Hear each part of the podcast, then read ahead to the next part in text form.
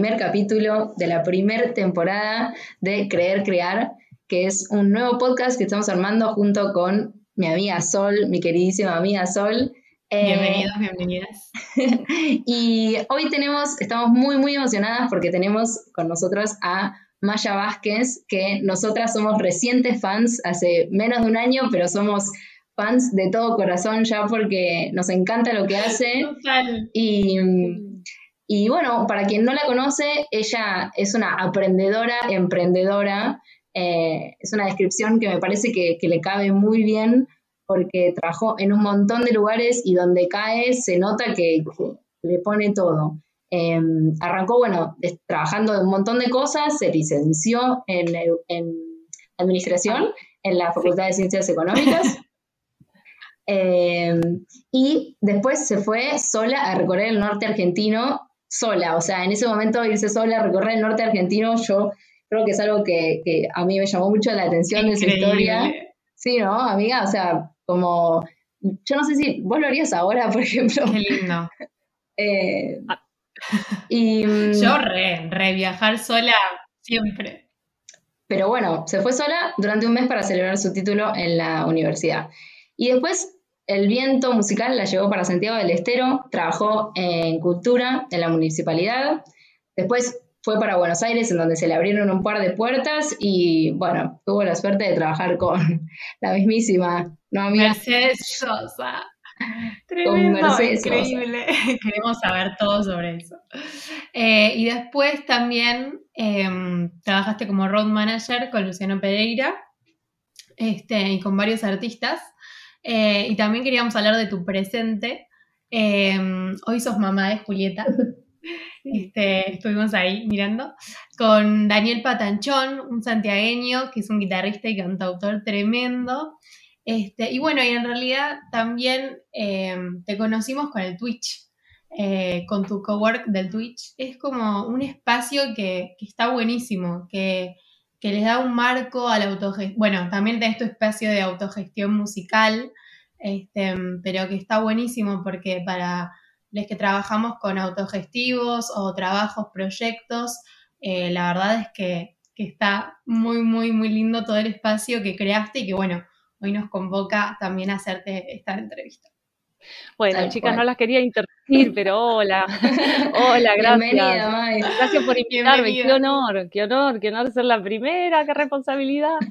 No, porque, bueno, amo los proyectos así, los proyectos eh, de corazón, culturales y sobre todo hecho por mujeres. eh, me inspira un montón estar acá, me encanta. Así que nada, es- un honor, un honor para mí. No, no es que ando dando entrevistas por la vida, no sé, capaz que debe ser la primera, qué sé yo, no sé. Somos acuerdo, todos pero esta-. Seguramente, seguramente, pero mm, no sé, lo que, me- lo que importa es que estoy re contenta de estar acá y gracias y me encantó el resumen, sobre todo porque estoy vivenciándolo desde el podcast y esto es un podcast que están haciendo ustedes, entonces me encanta, me encanta que se conecten eh, esas cosas nuestras que estamos teniendo en común, ese amor por el podcast que vamos descubriendo eh, que también ahora, bueno, en el caso de ustedes, eh, incluye la imagen, ¿no? De esta entrevista, como me contaban antes, pero, pero les estaba justo por decir eso, siento el podcast que es como un susurro al oído para cuando lo escuchamos en el formato audio y mm, nada, se complementa lo que están haciendo ustedes con el video, pero a mí ese formato, esa posibilidad me, me animó más a contar mi historia un poco como ustedes están diciendo, que seguramente puede ser que hayan leído también en, en la breve descripción de mi web, pero, pero ahora con el podcast, con contar la historia, estoy repasando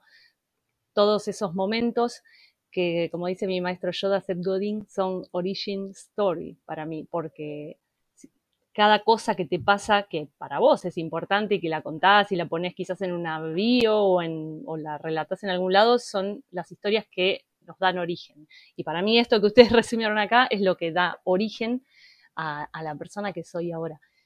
Así que Wow. nada, me encanta que empiecen por ahí. No sé si quieren que empiece contando algo en particular, pero primero era darles las gracias. Dificilísimo resumir, así que Sí. buenísimo que te haya gustado. Bueno, May, eh, vamos a arrancar un poco por, por el comienzo y una de, de las cosas que más nos, nos llevó a, a querer tenerte cerca y escuchar tu historia es la cantidad de vericuetos y lugares por donde pasaste y, y esta iniciativa y, y ganas y voluntad de en donde caes ponerle toda. Entonces, nos queríamos preguntar si, por ejemplo, una vez que te recibiste de administración o una vez que ya estabas en la municipalidad o una vez que una vez que ya estabas en un lugar, ¿en algún momento te sentiste encasillada en algún momento de tu vida por las cosas que ibas haciendo o siempre tuviste una cosa de, de ir buscando y para adelante?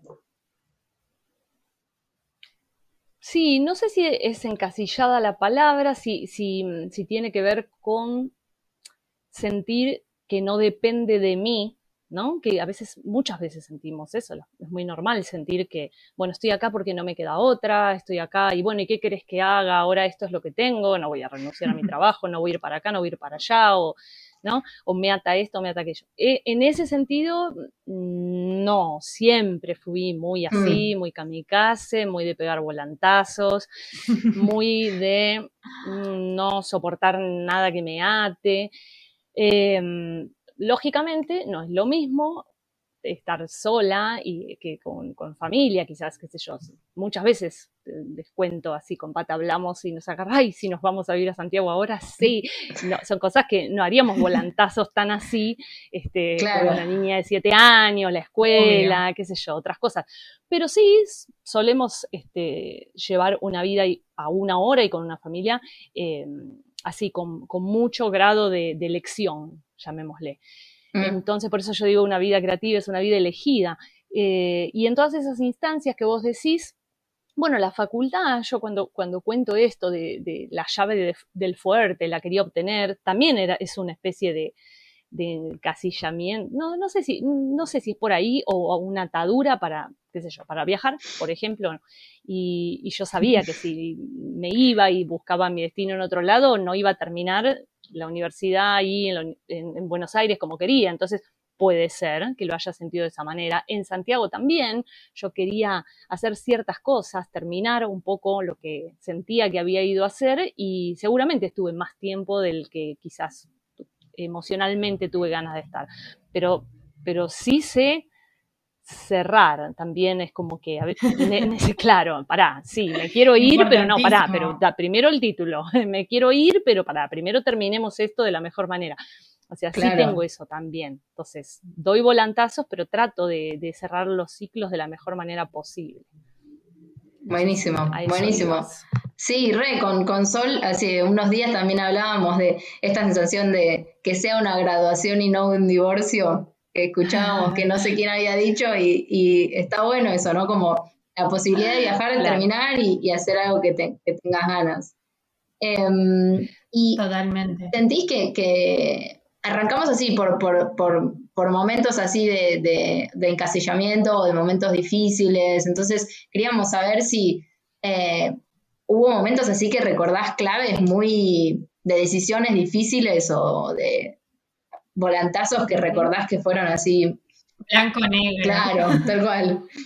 Y sí, en realidad la, mayo- la mayoría, la mayoría son, supongo que son difíciles, qué sé yo, también tiene que, seguro que tiene que ver la personalidad, pero, pero tengas la personalidad que tengas, más aventurada, menos aventurada, siempre es difícil no vivir en, en tu lugar, eh, hacer este, experiencias así de esto, de, hacer hogar en otro lado y sobre todo hacerlo sola.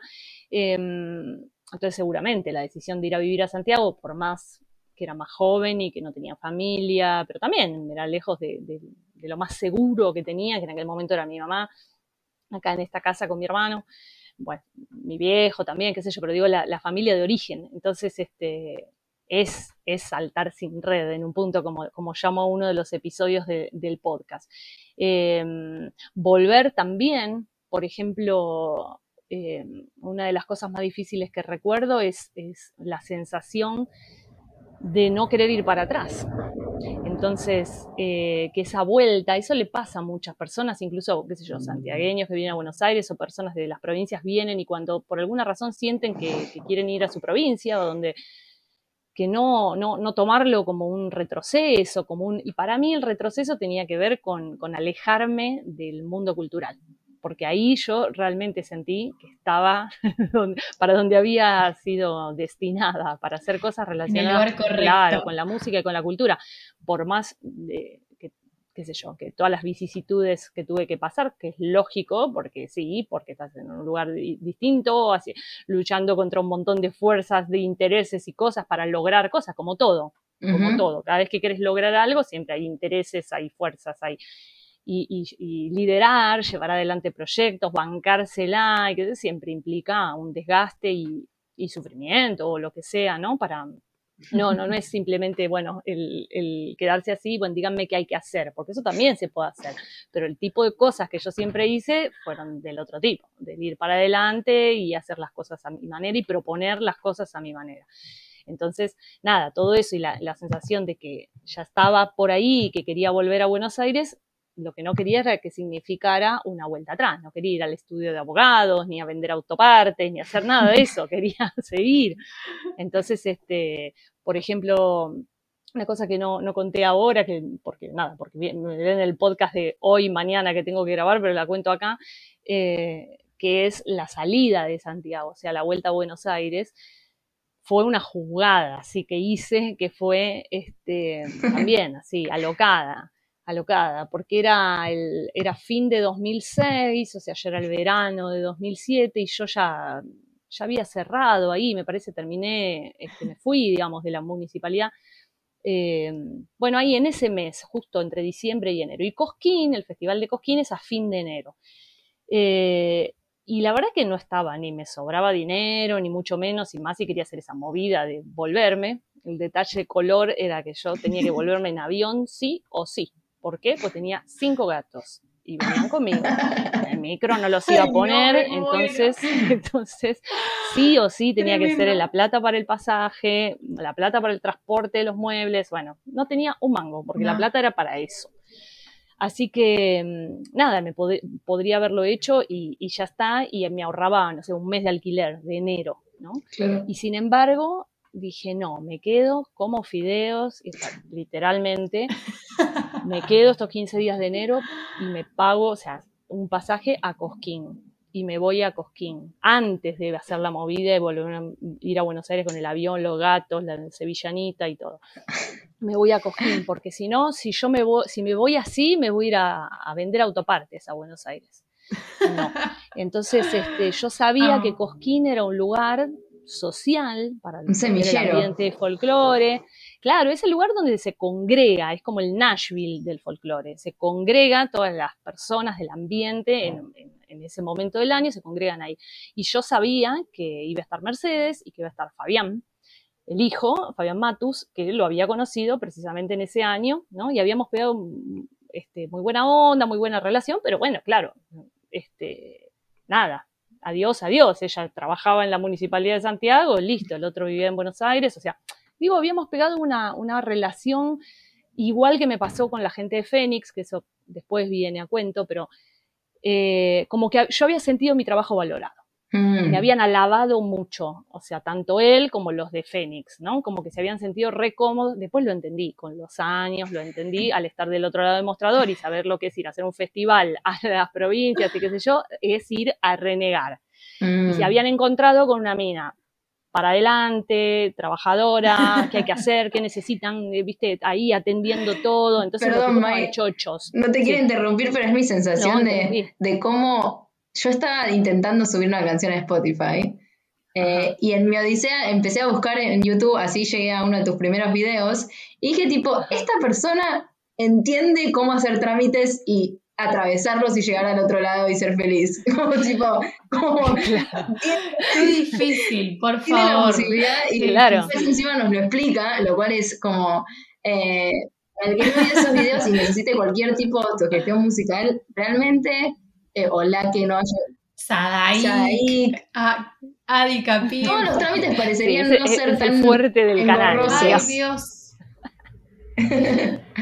Sí, Tremendo. totalmente. Bueno, pero tiene que ver con eso. Mi- eh, tengo como capacidad resolutiva. Entonces, este, con, un, con la FIP también, qué sé yo, ¿viste? Le ayudó a mi papá con, con las cosas que no con el contador. Bueno, vení, me siento, me siento y hacemos la declaración de ganancia. Y la hacemos. Sí, es muy hacer un video de monotributismo. Sí. Del monotributo, porque Bueno, cada persona que se hace monotributista es una odisea también. Es terrible. Bueno, nada, y así, así con todo. Entonces, con cosas burocráticas de la municipalidad y muchas cosas, yo, tum, tum, tum, tum, tum, bueno, la gente estaba contenta. Entonces yo dije, esto, esto puede ser algo, una, una, una posibilidad de contactar con alguien, porque para qué voy a ir a Buenos Aires y, y ¿qué voy a hacer? Me voy a quedar en mi casa y voy a mandar currículum a otra fábrica, otra vez. Entonces, este, dije, no, ¿y yo qué voy a hacer? No, tampoco es que tenía ni confianza, ni el teléfono, nada, nada. Entonces dije, lo que yo tengo que hacer es ir a Cosquín. Tengo que ir a Cosquín y tengo que hacer relaciones ahí que a mí me sirvan para, ni siquiera, no, no es que pensé en él específicamente, pensé en él como, como, como uno más importante, pero no sé, algo iba a salir, algo iba a salir de ahí, pero yo tenía que ir y jugármela a eso. Y me fui y, y de todo ahora lo pienso años después, ¿no? Porque eh, todo es locura. Eh, llegué, el micro, llegué de noche a Cosquín, o sea, llegué con el micro a Córdoba y después con la calera a Cosquín y tenía la mochila en la espalda. Y, y con esa cosa, que, ay, sí, Cosquín, que es Nashville, que todos, que parar, que en, una car que en la carpa, yo había estado nada más el año anterior en carpa, y pa, pa, fui sin nada, sí, o sea, sin tener dónde parar. Cosquín no hay lugar, Hermoso. nunca hay lugar, porque aparte los hoteles se llenan y son carísimos, y está bien, entonces está bien que vos vayas, pero más o menos tenés que hablar con alguien, ver la posibilidad que te dan. Yo fui sin nada y empecé a caminar. Puro impulso. No, no sé, yo tenía planeado, pero yo dije, no sé, ahí voy a ver. Mm. Y llegué, y empecé a caminar, obviamente me encontraba con gente, hola, algún de salud, pero no, no terminaba en ninguna cama eso, ¿entendés? Entonces, eh, ¿cómo andás? Eh, eh, eh. Y digo, bueno, ¿qué es lo peor que puede pasar? La plaza. Me pongo la mochila así y me voy a dormir a la plaza. ¿Qué voy a hacer? Iba pero decidida, o sea, ya había, me había encontrado con un par de personas y no, y no, y no sé qué. Y, y bueno, cuando ya estaba, tipo, bueno, esto es de verdad que hay que dormir en la plaza, en serio, en serio. Bueno, me encuentro con uno que es este, José María Paz, el hermano de Julio Paz de los Coplanacu. Y, eh, José, Maya, ¿qué haces? ¿Cómo andas? Pum, pum. ¿Y dónde está? No, en ningún lado, le digo José, me estaba por ir a la plaza, le digo, no, no tengo. Y me dice, no, vení, que acá Julio alquiló una casa y qué sé yo, y estamos todos trabajando en la peña. En esos momentos la peña de los Copla era como el boliche de Cosquín. Todo sucedía ahí, era una fiesta, era un boliche, básicamente.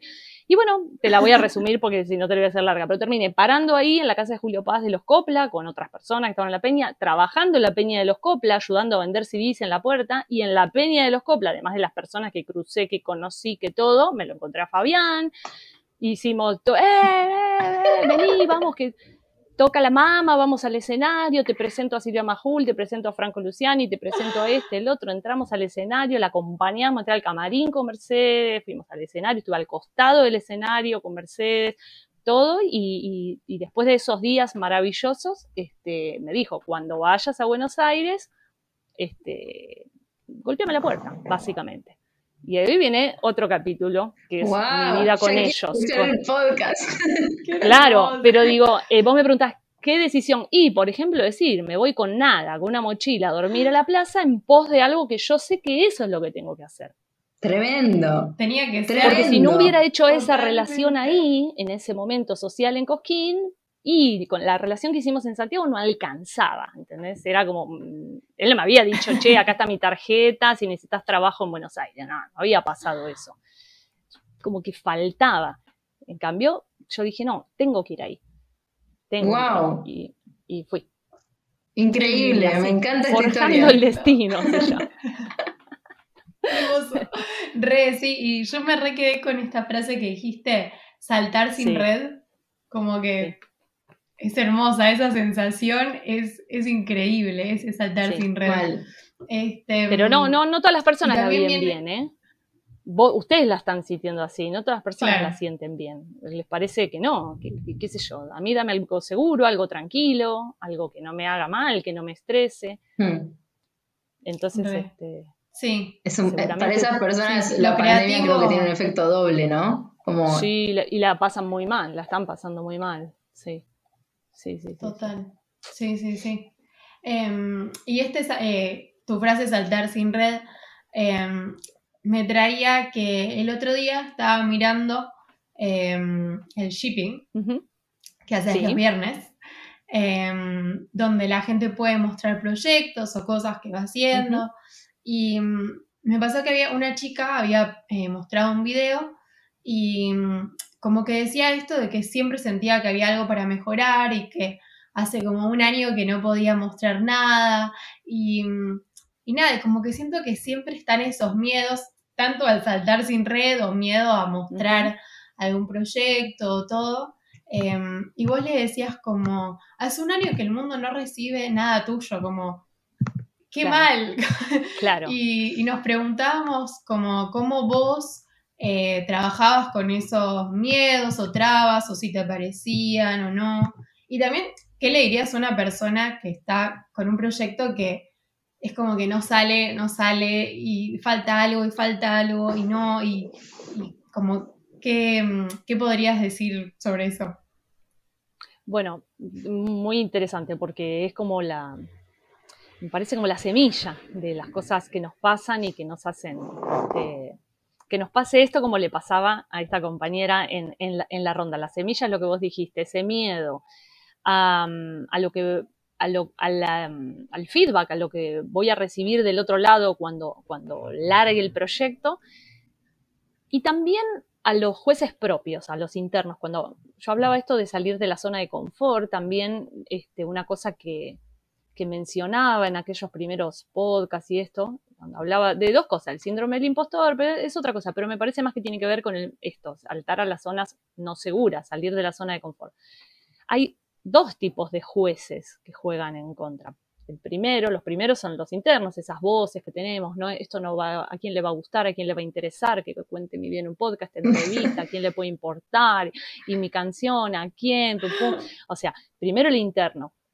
Eh, que para ese solo tengo para decir, este, perfect is, is enemy of good, dice Seth Godin, ¿no? Como que es una, una zanahoria, más que una zanahoria, un, este, un engaño que nos ponemos adelante, casi como una excusa, te diría, para no hacer lo que tenemos que hacer. No, no está suficientemente eh, perfecto, no está, no está terminado, le falta un pilín, tiene esto. O sea, es la mejor forma de esconderse, de no mostrarse, ¿no? The best place to hide, dice que es. El, el perfeccionismo es el mejor lugar para esconderse. Eh, entonces, eso en cuanto al interno, a esto de, de, buscar la perfección, de decir no le falta, o de poner, para, cuando me compre el micrófono, cuando tenga la cámara, cuando esto, en realidad es todo lo que hacemos para, como dice él, no hacer el trabajo que vinimos o que tenemos que hacer. Después, hablando de los otros jueces, que, que son reales, que son las personas, me parece que el mejor consejo que podemos dar en ese sentido es eh, no vender que no existen, no decirle a las, Mm. a las personas que queremos y sobre las que queremos, este, no sé, eh, comunicar algo con esto, es no decirles, no pasa nada, nadie no te va a criticar, no, son tus fantasmas, son tus jueces internos, no es así, porque es mentira, porque es mentira, sí están ahí, están de todos los colores y todos los tipos, están personas mala leche directamente, que es más fácil identificar, personas jodidas, pero a veces no son personas jodidas, a veces son personas que te quieren, incluso son tu familia, incluso son tus amigos, incluso es tu pareja. Que simplemente no está alineado con la cosa que estás haciendo y te quiere mucho, te adora, pero no es el destinatario real y concreto de lo que vos estás haciendo en este momento. Capaz que mañana haces otra cosa, es una tarta de verdura y es el destinatario y te dice, sos la mejor. pero no es la canción que él escucha en, en sus playlists de Spotify, o no es el cuadro que, o no entiende nada, no sabe, no puede ni mirar un dibujo, decir si es lindo, si es feo, qué sé yo, le da igual, ¿entendés? Entonces vos decís, Este, bueno, no, es que no, eh, hay que entender que no es para todo el mundo lo que hacemos y que todos los que no son, algunos simplemente van a pasar de largo y otros van a tener el mal tino de venir a decirte algo, cuando no tienen por qué decirte nada, pero son decidores de cosas en Facebook, en Twitter, en las redes, comentarios en. YouTube, personas que van por la vida creyendo que tienen que opinar de todo, de lo que no les gusta, que bueno, y te vas a cruzar con esas personas y es para mí la mayor fortaleza que hay que adquirir, no digo que la tenga, trabajo todos los días para eso mentalmente, que es poder decir, Om, it's not for you, ¿ok? Esto no es para, no es personal, no es, con- no es, no lo que me acaba de pasar, no es, no es hacia mi persona, es que lo que yo estoy haciendo no es para esta persona. ¿Viste? Cuando lo que, lo que dice Juan eh, de Pedro dice más de Juan que de Pedro. O sea, está hablando de sí mismo. Está hablando de sí mismo, está hablando de sí mismo y está diciendo no es para mí. Listo. Me doy media vuelta y sigo trabajando y buscando a la persona para quien yo hice esto. Con lo cual, nuestra búsqueda interior siempre tiene que ser bajo estas dos preguntas que nos hace Seth Godin, que es what is it for and who is it for. Y no es que, ah, las tengo, ya las respondí y ando por la vida con las preguntas. Claro. Eh, no, pero todo el tiempo tenés que estar. Pero para, para, para. ¿Para qué es esto que estoy haciendo? ¿Y para quién? Y, y no te olvides de esas dos preguntas. Claro. Cada vez que tengas duda, pero para, ¿para qué es? ¿Y para quién es? Entonces ahí volvés al, al- al eje, ¿no?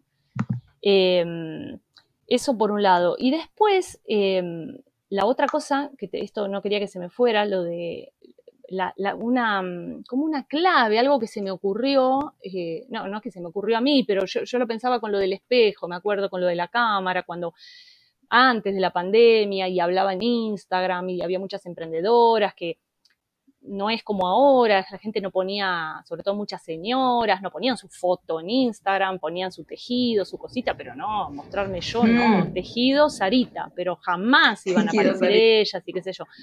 Y les costaba conectar y todo. Y entonces la sensación era que poner la cara era una cosa de ego, una cosa de espejito a espejito, ¿no? Entonces, cuando, desde que apareció la selfie, entonces cuando apareció la selfie era nada, una foto de mí misma porque sí.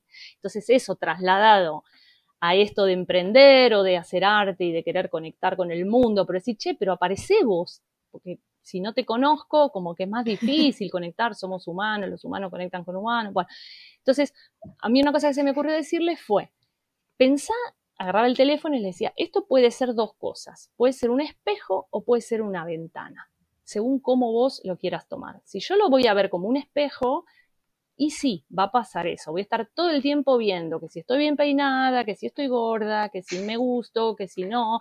Pero es todo el tiempo una relación mía Con conmigo. En cambio, si yo lo veo como una ventana y me doy cuenta que atrás hay personas, cuando yo grabo un video, después del otro lado del vidrio hay una persona, cuando un vivo hay una persona. Entonces, lo egoísta sería seguir no haciéndolo, deci- decidir no hacerlo porque no estoy lo suficientemente peinada. Eso es ego. Y no egoísta es hacerlo porque del otro lado hay un otro que, como le dije a Alicia, eh, se está perdiendo lo que yo tengo para dar. Entonces me lo quedo. Es mezquino y egoísta quedármelo. Entonces, si yo pongo el foco en el otro, si pongo el foco en el dar, pongo el foco en la generosidad de lo que tengo para compartir, egoísta es no hacerlo. Entonces la pregunta es, cuando no, cuando frenamos un proyecto, esto, el otro, porque no está lo suficientemente, ¿en quién estamos pensando? ¿En nosotras o en el otro? ¿No? Mortal. Este, ojo, no vas a sacar Re. basura, no vas a hacer algo que- de lo cual no estés orgullosa, que, te- que digas esto es una porquería y no me importa nada, y entonces, este, no. Pero bueno, citando a mi maestro, que saben que me encanta, él dice que la frase no sería la de Nike, o no, no en ese sentido, no sería just do it, tipo como, bah, what the hell, eh, bah, lárgalo, solo hazlo, sino merely do it Sí, sí. Sin comentario, sin tanta cháchara, meramente hazlo. Como, como un trabajo, ¿no? Que hay que hacer. Yo vengo a, a dar esto, tengo este, esta emoción para compartir, esta poesía, esta canción o esto que quiero compartir y lo voy a hacer sin tanta cháchara. Lo hago y ya, ¿no? Resolutiva. Por ahí. Me encanta. Claro. Me encanta. No, me encantó Claro, la ventana. poner en el Nunca otro. había pensado el celular Claro, como o una un espejo o una ventana. Vos Tremendo. decidís Sí. cómo lo querés tomar. Creo No, que me hace pensar de pronto en, en veces que alguien, no sé, una amiga necesita que vos estés, ¿viste? Te llaman o lo que sea, un pariente, y vos decís, tipo, la verdad que, no sé, hoy estoy toda así vestida, no tengo ganas de salir, lo que sea, y después Me estás... saqué la muela y tengo la cara así. Y estoy Re. horrible porque tengo la cara hinchada de la muela. Sí, pero ella te necesita. Claro, ¿Quién es más importante? tal Que cual. vos no te querés ni mirar al espejo. Ya fue, salís como salís, pero entendés por qué estás ahí, entonces vas, como bueno, y que piensen lo que sean. Tal cual. Mira, voy a, te voy a decir Es una cosa que. Que también aprendí de él hace poquito y no me, qué cosa básica y no nos habíamos dado cuenta cuánto llevamos usando el Zoom. Incluso yo lo uso antes de la pandemia. Si estamos este, usando el Zoom y tenemos las dos imágenes, la tuya y la de la persona, si vos te parás sobre tu propia cara y haces con el botón derecho del mouse, aparece un menú y dice ocultar vista propia. Y eso es lo que deberíamos hacer en todas las reuniones de Zoom, porque dice, no es sano para nuestra alma estar mirándonos al espejo todo el día. No es natural. Los encuentros que teníamos antes, nosotros no íbamos a la reunión a tomar una cerveza y íbamos con el espejo. No íbamos así. Bueno, claro. Entonces, este, también tiene que ver con eso. Tiene que ver con dejar el espejo y mirar al otro. Si vos ocultás la vista propia en Zoom, solo ves al otro. Estás a la ahí. otra. Exacto, y estás más presente. No, y además dice que, Sí. que agota, que vos no te das cuenta, pero llega el final del día, cuando tenés muchas clases, mucho Zoom por día, y encima después haces el vivo a la mañana y el no sé qué, no sé cuánto, y te pasaste todo el día mirándote al espejo.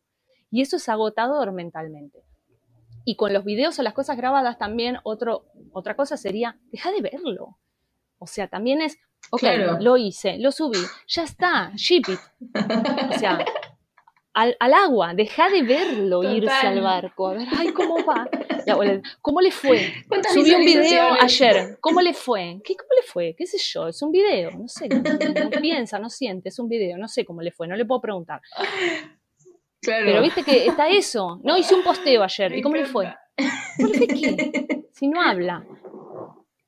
O sea, Tremendo. dejalo, ya lo sí, hiciste, sí. lo hiciste ayer, ya está. Ahora date vuelta y seguí, pensá en el siguiente. Buenísimo, buenísimo. Totalmente, sí, sí, sí.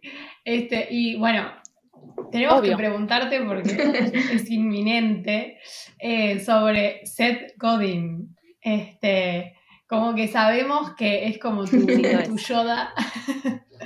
Este, no, y queremos saber un poco que nos cuentes de él. Seguramente mucha gente no lo conoce. De hecho, yo no lo conocía antes de conocerte a vos. O sea, fue Maya y después. Seth. Em, queríamos saber también como en qué momento de tu vida apareció, eh, cómo llegaste a él, eh, qué te enseñó, qué podés contar a alguien que no conoce, un poco Bien. eso.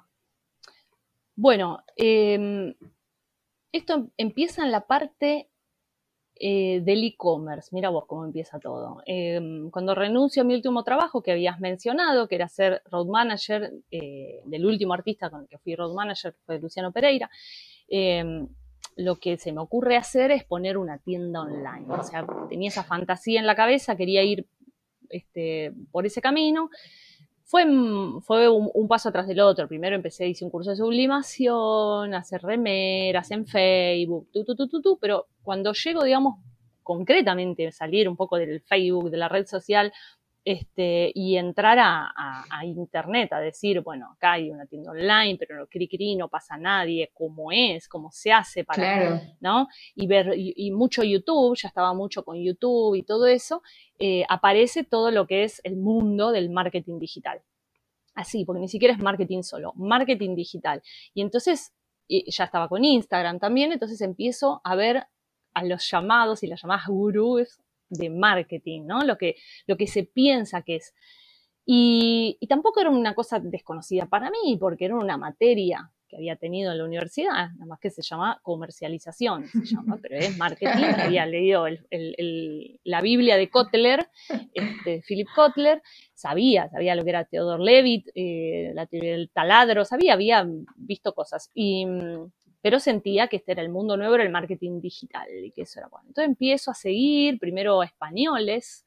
Eh, nada, yo igual rescato cosas, eh, personas que no vería hoy por hoy, que, porque van todos en esa otra línea en la que no es set, pero, pero bueno, me meto mucho, o sea, conozco mucho lo que es el otro lado. Y, y nunca me sentí súper cómoda con eso, entendía, entendía los conceptos, no estaba totalmente cómoda, pero entendía que el funnel de ventas, que si lo llevas por acá, que el, ¿cómo se llamaba esto? El, el lead magnet el lead magnet, es como una carnada, un anzuelo con una carnada para que alguien te compre. O sea, le dabas un cosito gratis y entonces enganchaba, lo enganchabas en una lista de mail y después le mandabas los cosos y un sorteo y, no sé qué y todo para que te compre y, y sacarle los datos. Y, bueno, toda una serie de cosas, bueno, y la publicidad, ¿no? Y sentir esto de marketing igual publicidad, que es lo que mm. dice Seth, ¿no? Que dice marketing no es advertising, es otra cosa. Y es un tipo que ha hecho mucho advertising, que viene del mundo de la publicidad, por eso comprende tanto pero su, evidentemente, qué sé yo, su familia tiene una formación muy humana eh, y además sabe de ciencia, sabe de filosofía y todo. Entonces, un tipo que viene de adentro, de haber sido, este, su empresa fue comprada por Yahoo, este, haber hecho movidas grosas adentro y, y saber lo que es el mundo de la publicidad, los ads, sale, ¿no? Con, toda, como una contraescuela. Por eso yo digo, mm. escuela, marketing escuela, el coding. Y este para mí es la resolución final, porque no hacer un libro que diga, this is marketing, es como decir, a mí, mira, te lo voy a relacionar con el poema de Benedetti, que dice, no me ensucie las palabras, ¿no? Como diciendo, yo voy a rescatar la palabra. Y él mm. rescata la palabra marketing y la explica como eh, la acción de poner en el mercado. El mercado quiere decir en esos otros que estábamos tratando de definir, who is it for, ¿no? Eh, para producir un cambio. Poner algo, quiero decir, poner algo, una, cosa creativa, o algo, una idea, pero llevada a la acción, llevada a la práctica, que sintamos de alguna manera, aún sintiéndonos impostoras, impostores, que puede mejorar las cosas en algo. ¿Qué cosas las de, es, las de ese grupo, las de ese, este, ese tipo de personas a la que va dirigida? Y sentimos que puede mejorar en algo porque por eso nos hacemos la pregunta, eh, what is it for, ¿no? ¿Para qué es lo que estoy haciendo? Y porque esto yo creo que puede hacer un bien acá.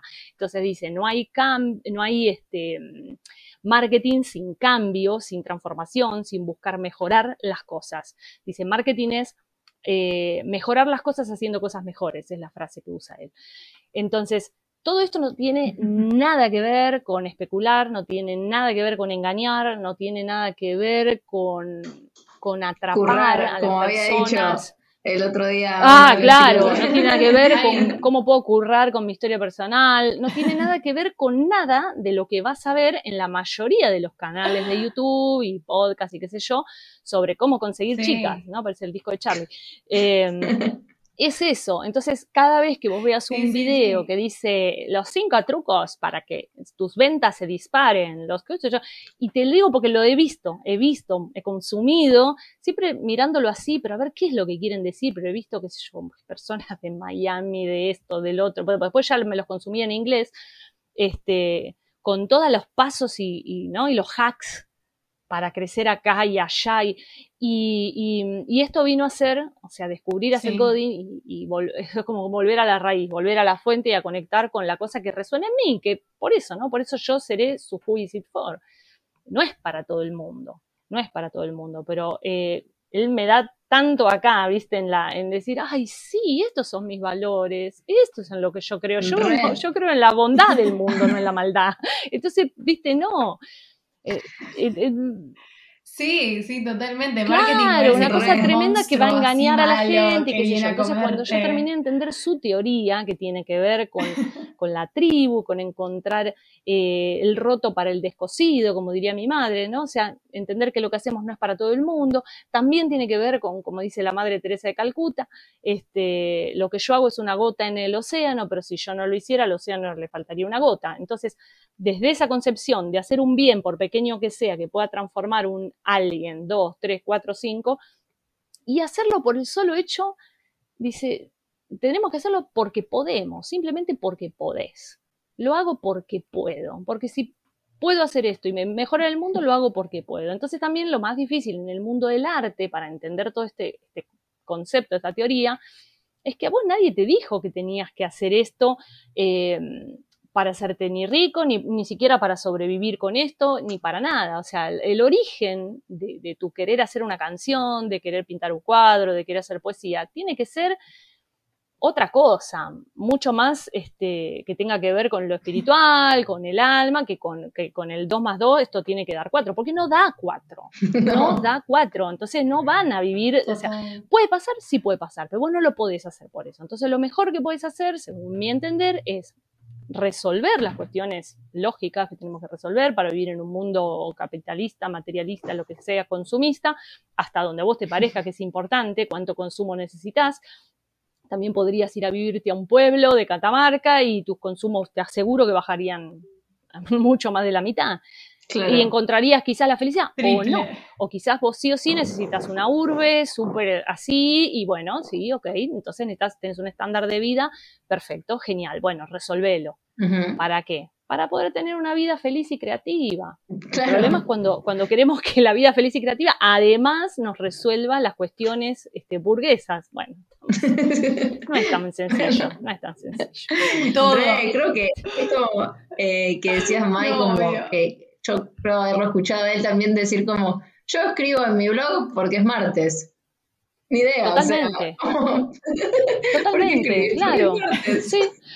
Pero ojo que él ahí, él dice, es algo que, que tiene que ver también, eso tiene que ver con este, con el último, con The Practice, que dice, eh, no existe el bloqueo del, no existe el bloqueo del escritor, no such thing as writer's block, porque dice tampoco, porque no existe el bloqueo del plomero. El plomero no viene a tu casa a cambiar la canilla y dice, ay, no sé, no sé si me siento con ánimo de cambiarla, tendrás un whisky. No dice eso. ¿Por qué? Porque el plomero viene, te, sabe lo que tiene que hacer y es un trabajo, y entonces, ojo, porque ahí también les pasa a los, a los artistas, a las artistas, como un trabajo. Si esto es la musa, el rayo de luz que me baja y si no me baja, no puedo componer una canción. Entonces, eh, no, él lo plantea desde la práctica, desde el trabajo creativo. El trabajo creativo, ¿por qué? Y porque yo tengo una, una, intención, una intención generosa de dar, de embellecer el mundo con las herramientas que voy adquiriendo. Y es una responsabilidad. No puedo pasar por este mundo y esperar que el mundo solo me dé. Y esperar así los cocos de la palmera. ¿Y vos qué vas a dar? ¿Qué vas a hacer? Bueno, entonces, si lo que yo decido que voy a hacer es desde la música, desde, bueno, perfecto, listo, pero tómalo como es un trabajo que tenés que hacer. Es un trabajo. Bueno, no, pero te, no, no, porque ahora tengo que comer, no puedo pagar la cuenta. Bueno, fíjate cómo puedes hacer para poder pagar la cuenta, lo que decíamos antes, pero cuando vas a hacer el arte, si no, sabes que todo bien, pero es un hobby. Si lo vas a hacer cuando te pinta, ¿no? Cuando, bueno. Si no lo vas a shipear. Claro, si no lo vas a shipear, regularmente, no sea constante, por eso él dice el martes. Eh, yo escribo el, el, blog post porque, porque es martes, porque, me, porque dice, yo ya tuve esta conversación conmigo hace muchos años y yo decidí que mi aporte iba a ser escribir un blog diario. Y como yo ya tuve esta conversación conmigo hace muchos años, no la vuelvo a tener todos los días. Simplemente lo hago porque yo decidí que iba a hacer un posteo todos los días. Entonces lo hago, me sienta con ánimo, no me sienta, tenga ganas, no tenga ganas, la hago porque es martes él es él, ¿no? O sea, ojalá pudiéramos sostener todo así tanto tiempo, pero aunque sea como faro, deberíamos. Entonces yo me puse de lunes a martes, miércoles sale mi, ¿cómo se llama? El, mailing list a los que están suscritos al, podcast, al, al, blog en realidad, de mi web, pero yo sé que es mi deadline. ¿Y quién, quién? ¿Tengo un jefe, una jefa que viene y me dice, Maya, sí o sí, hoy lunes ya estoy acá con ustedes? No, ok, mañana lo tengo que grabar sí o sí, ese es mi changui. Pero lo tengo que hacer. Entonces digo, ¿por qué si hubiera una jefa atrás tuyo diciéndote el deadline, vos lo haces? Pero ¿por qué no puedes ser tu propia jefa de algo que nadie te paga y decir sí o sí, el podcast sale o sale el martes? Punto, no se discute. Tal cual, ¿no? Tal cual. Creo que si encaráramos así sí, todo, sí, sí. te digo que Totalmente. Seríamos. Seríamos. Claro, sí. Estaría buenísimo. Bueno, lo del shipping que haces es como eso también. Como que alguien que es autogestión musical podría decir, bueno, claro. yo para los viernes tengo que sí, tener sí, algo sí, eso lo vamos para a... mostrarle a Maya porque Así. es el viernes sí. shipping. Y está buenísimo porque a veces es difícil también desde una misma como decir, bueno, para el martes, viste, a veces es como, ay. Entonces, sí, quizás el espacio que vos tenés está buenísimo porque genera, vos no siendo jefa claramente, pero genera como esto de decir, bueno, tengo mi deadline, tengo que mostrar la malla, eh, compartirlo y eso está buenísimo. Y porque también eh, ahí viene otra de las frases que tiene, que creo que la tiene uy, en el otro libro, voy a tirar todo, que creo que es esta. A ver, sí, acá está. A ver si se lee ahí. Y dice, People like us do things like this. Esa es la definición de cultura que da él.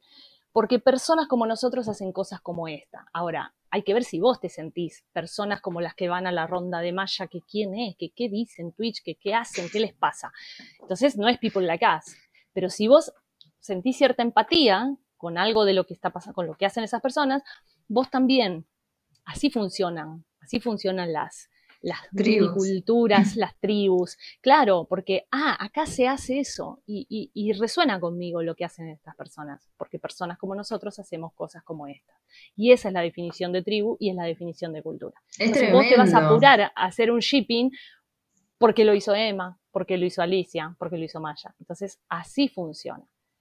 Es tremendo porque muchas veces como que yo particularmente Sí. siento que estudié una carrera como que, me- como que era lo que había que hacer, ¿no? Y adelante, pero como que no sé si hubo ahí una, una, había algo cultural que un poco opacaba algo por ahí más de naturaleza. Entonces como que había algo como hay una... Y siento que, por ejemplo, para mí, el espacio del cowork, se me vuelve cultura lo que es mi naturalidad, ¿entendés? Como que eh, Claro. todos estamos haciendo eso, entonces a- ahora la cultura dice que tenemos que hacer esto y encima yo lo pude elegir, entonces es como Exacto. se unen. Em, así que no, re piola. Pero tiene que, tiene que ver con eso, con, con que resuene algo, en realidad, por eso también es importante que cuando hablamos de tribus, entendamos que las tribus no se crean, no se inventan, solo se descubren. O sea, eso ya está en las personas. Vos eso lo tenías vos. Lo que hace el líder o debería ser la líder es intentar, o sea, de alguna manera mostrarse con algo arriesgado, porque arriesgado, ¿qué quiere decir? Esto te iba a decir el síndrome de la impostora. Algo que podría no funcionar. Él define así el trabajo del artista. Personas que hacen trabajo generoso, que, eh, que no existe, que no está hecho exactamente así de esta manera, por eso es creativo, porque no es algo que está en un manual ni nadie te dice que hay que hacer, pero sobre todo que podría no funcionar. Porque lo que está en un manual, lo que hay que hacer, este, que sería management, no liderazgo, sabemos que funciona. Solo hay que hacerlo más barato y más rápido. ¿Sí? Más eficiente, eficiente. Hacer más eficientes los recursos, ese es management. Ok, pero liderazgo es otra cosa. Se puede ser manager y no ser líder. Hay muchos managers que no son líderes.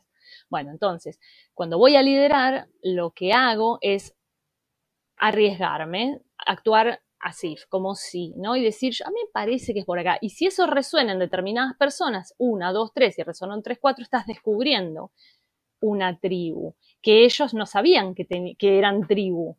Pero no es que vos los inventaste, los estás encontrando, No, los estás conectando, pero las cosas están en las personas, Claro. no es que vos, vos las haces. No, no, las personas ya eran así, Claro, pero están en, alguien está descubriendo ese punto en ellas y los tremendo, está conectando. tremendo. Creo que, Sí. que nos lleva un poquito, perdón, si querías agregar algo, no hay problema. No, que, que todos y todas podemos liderar, que no es algo que- con lo que se nace, no es una característica, no es un talento, no es, es una decisión, un compromiso y un trabajo que hay que hacer, ¿no? Entonces, decidirse, tomar la decisión. Este libro lo recomiendo muchísimo, muchísimo, este el último, ¿no? Porque es como la síntesis de todo, muchísimo lo recomiendo, de de practice. practice.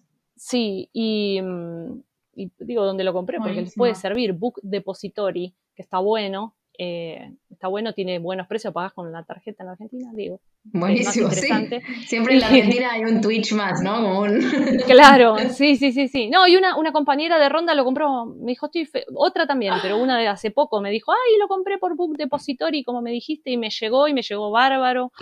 Y Mortal. Bueno, Mortal. Eh, esto no- nos llevaba sí. muy bien a, a esto de, la tribu.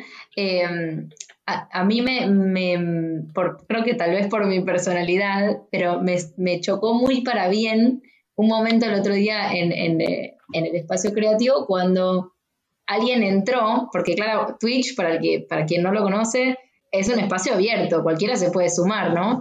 Entonces apareció Claro. una persona que no tenía mucho de tribu, claramente Mai lo, lo detectó al minuto cero, eh, y me, me- me sorprendió para bien esta capacidad de límite que ahora que nos contaste que la estás laburando, ¿no? Como que es algo que, que le, le metes esfuerzo en poder decir, mira, si esto no es para vos, buena Claro. suerte, besitos, chao. Eh, muy rápido lo detectaste Claro. y muy rápido le pusiste un límite y creo que, decime- decinos si estamos equivocadas, pero nosotras creemos que hay algo ahí también como femenino que no es fácil para una mujer como no recibir a alguien, viste, como no ponerle un, mira, no sos bienvenida, no sos bienvenido, porque en vez de poner una carita de que esté todo bien, y eso me llamó la atención y dije, wow, esto es algo re para aprender, nosotras dos Sol, o, eh, y te queríamos preguntar un Sí, poco por eso. Bueno, lo que pasa es que también. Bueno, Dios. varias cosas. En realidad, sí, eh, hay, las mujeres tenemos que aprender a protegernos más. Porque sí, el mundo es hostil. Sigue siendo hostil con las mujeres, no es igual, es mentira que es igual, te lo digo yéndome a otro tema, pero habiendo trabajado en espacios muy de hombres, eh, como son los escenarios, son espacios de hombre, no la artista, sino todo lo que hay atrás. Históricamente siempre fueron hombres, qué sé yo, desde los sonidistas, cuando hay una sonidista es como, y es esta, nadie le va a dar crédito, ningún, es muy raro, Sí. viste, que lo- lees música, sean varones mujeres, este, miran para la consola, ven una Sí. mina y dicen, oh, esta, te tengo que cual. enseñar a, a los graves, los agudos, o sea, no la van a respetar. Bueno, y nada, yo vengo de trabajar eh, y también en, en mi posición como road manager, como tour manager, es una posición tremenda, siempre digo este, que estaba como este, sosteniendo los melones, porque vos estás ahí como en el medio de un montón de fuerzas, o sea, un montón de fuerzas, las fuerzas de tus jefes, llamémosle, el artista, su manager y qué sé yo, que quieren, tienen determinados intereses, la banda, el staff, tus compañeros, que, alguien como yo siempre se volcaba para esos lares, este, sindicalista, que puede estar para esos lugares, los lugares a donde vas, que tienen otros intereses, otros, los festivales, los, con- lo, quien te contrate, que tiene otros intereses, entonces vos tenés que estar como balanceando todo el tiempo, todo el tiempo, todo el tiempo, este, es una posición diplomática, pero en un lugar donde no hay diplomacia, donde es a la fuerza. Este, entonces, este, yo he pasado por muchas situaciones donde claramente si yo hubiera sido, por ejemplo, el que está ahora, digamos, con en el escenario, la banda de Pereira, queridísimo Leo Galicia, que es un grosso, este, pero claro, yo- Claro. seguro que no tiene ninguno de todos los problemas que tenía yo. A él no le dicen loca, tómatelas, ni todas estas cosas, que naturalmente un, un tipo ahí en el campo de no sé dónde, en el festival de Doma, dice, esta, ¿qué le pasa? ¿Entendés? Este, eh, imagínate, vos, no, no, pero yo tengo que dejar el escenario en 15 minutos porque, ah, tómatela, vos, quién sos. Claro, claro. Entonces, es muy bravo y no es lo mismo echar un escenario como hombre que estar como una mujer intentando algo, ¿no? En una lucha de, de- de intereses como es eso. Ok, entonces, ¿por qué me fui ahí? Porque también tenemos que preservarnos, protegernos de alguna manera, entender cuando algo, o sea, sería ridículo que yo ahí, por más que algunas veces casi lo hago, ponerme a pelear o discutir con un tipo todo grandote en un coso de doma, viste así, con la boina y qué sé yo, me- eh, eh, no, hay que salir, hay que aprender a, hay que aprender a correrse, correrse, salir y protegerse, porque es desigual eso. Entonces, si vos estás viendo que estás en una situación y como, insisto, como mujer vas a tener otro tipo de vulnerabilidad, tenés que salir y proteger. Y esto te lo digo, por ejemplo, eh, con respecto a los comentarios, ¿no? Ni siquiera en el vivo, ni siquiera en el vivo. Vos tenés derecho a tener tu jardín con, limpito, con buena vibra, con la energía que vos quieras, porque es tu casa, tu canal de YouTube, tu espacio, tu, no tenés por qué, en nombre de ninguna pluralidad de nada, este, porque cada uno que tenga su muro para manifestarse su canal de YouTube y haga el video que quiera. Pero vos no tenés que permitir, eh, ni siquiera, bueno, es- el insulto sería lógico, ¿no? Pero yo creo que yo he, sacado y he bloqueado gente de mi canal que he entendido que no era para él y que, pucha, che, no merecía el resto del contenido y todo lo que hago, qué sé yo. ¿Por qué? ¿Por qué? O sea, ¿por qué viene a hacerme de este comentario o a decir esto si, si, si no se trataba de eso? ¿Qué necesidad tiene de venir? Y yo me voy a poner mal cada vez que vaya al video y vea ese comentario. No es justo. Tiene un montón de cosas para hacer él y poner su opinión donde quiere. No, acá no. Acá no. Yo, viste, eso aprendí de mi madre. M- Me voy a preservar, voy a cuidar mi casa, voy a cuidar mi jardín, mi energía, voy a aprender el saumerio y vos te vas. Así. Simple. Entonces, eso, eso por un lado. Y después, este, la otra cosa que me. Ay, para que se me fue lo que, lo que me estabas preguntando, que, se, que lo, Los lo límites. saqué de vivo. Ajá. Claro, que, que también tenés que saber que eh, vas, a, vas a- eso en un vivo sobre todo. Ah, ya me acordé, hay otras personas que están ahí, está Vale, hay otras personas, y que cuando vienen esas personas, no es que, sí, vos lo vas a sentir como un ataque a vos, y volvemos al ego y al espejito, y "Ay, me dijo fea, me dijo vieja, me dijo no sé qué, porque lo han dicho. Eh, pero si yo me quedara solo con eso, me preservo, no quiero que nadie me insulte y no sé qué, me estoy olvidando de la otra parte, que es la más importante, que es la responsabilidad de la gallina y los pollitos. Vos tenés que cuidar a la tribu, tenés que proteger el espacio. Claro. Entonces, Claro. si ni siquiera lo vas a hacer por vos, porque no tenés esa capacidad de, de- de todavía bien decir, che, para, no, yo esto lo paro acá, aunque sea hacerlo por la tribu, porque no es justo que le quiten ese espacio, ni que se lo eh, em, pongan feo, ni le hagan pasar un mal momento, ni se sientan mal, hacerlo incluso por las personas que sí.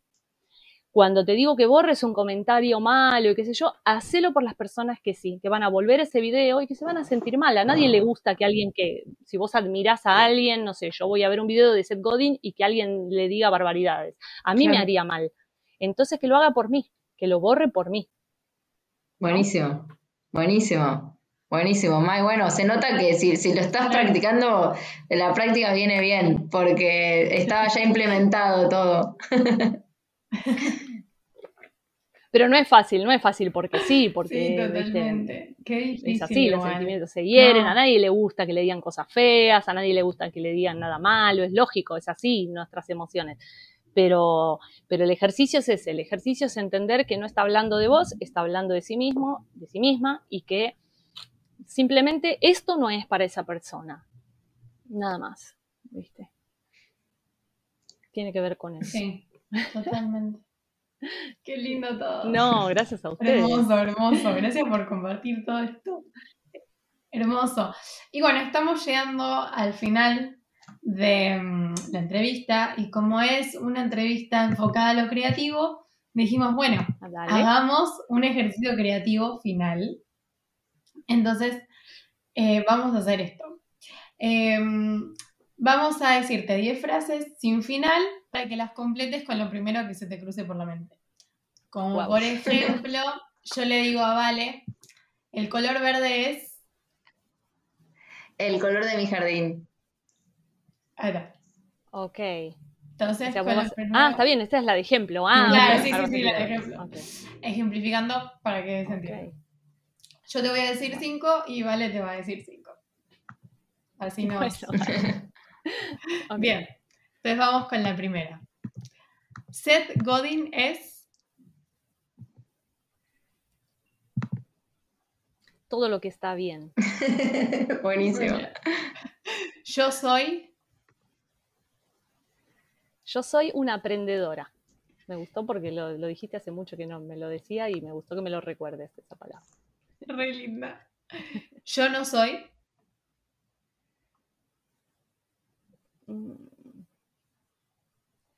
Yo no soy enjuiciadora. Me gusta Buenísimo. enjuiciar. En 10 años me veo. En 10 años me veo en- viviendo en Santiago del Estero. ¡Guau! Volviendo, me La encanta. vuelta. No me arrepiento de. De nada de lo que hice en mi vida. Perfecto. Em, nunca voy a dejar de buscar.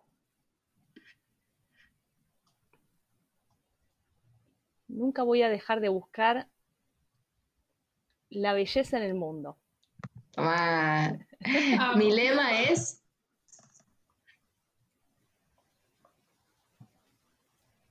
Mi lema es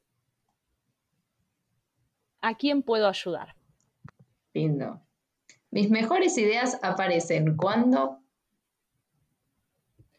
Mis mejores ideas aparecen cuando me recuerdo quién soy. ¡Wow! Bien tomado ese tiempo. Y bueno, ya quedan la- las dos más, las dos más sencillas, me parece, para vos. Un buen mate es. Un buen mate es todo lo necesario para un buen día. Mortal. Bueno, Maya, te vamos a despedir con la última pregunta, así a completar feeling de blank, le decimos. Eh, pero antes queríamos agradecerte muchísimo por haber venido. La verdad es que No, Te decimos. Estamos Gracias. aprendiendo, viéndote aprender, eh, así que nos animamos también a, aprender en vivo y, y crecer ahí. Emprendedoras. eh, tal cual. Claro, emprendedoras y líderes. Mujeres líderes que quieren cambiar el mundo para mejor. Y así se Exactamente. empieza. Así que felicitaciones. Y gracias. Muchísimas, muchísimas gracias. Bueno, cerramos entonces con esta, vas a cerrar el podcast con las últimas palabras. Maya Vázquez, me siento exitosa cuando... Me siento exitosa cuando veo a mujeres con ganas de seguir buscando la belleza en el mundo y hacer algo para lograrlo. Bueno, muchas, muchas gracias. Nos vemos en el próximo episodio. Gracias, chicas. Abrazo.